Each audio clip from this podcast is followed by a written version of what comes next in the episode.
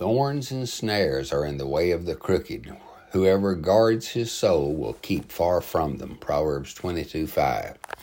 Another proverb reminds us that the way of the transgressor is hard.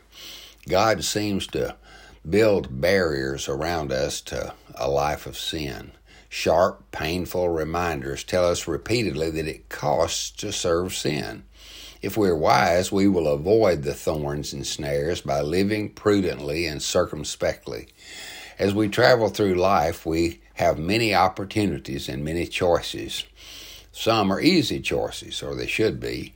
Others are a little more gray. Our choices do not determine our eternal destiny, except the choice to humbly receive and believe the gospel of God's amazing grace. However, even as Christians, we still have decisions to make in our daily walk. Uh, counsel from God's Word, guidance by the Holy Spirit, and counsel from trusted godly mentors can help us avoid the thorns and snares.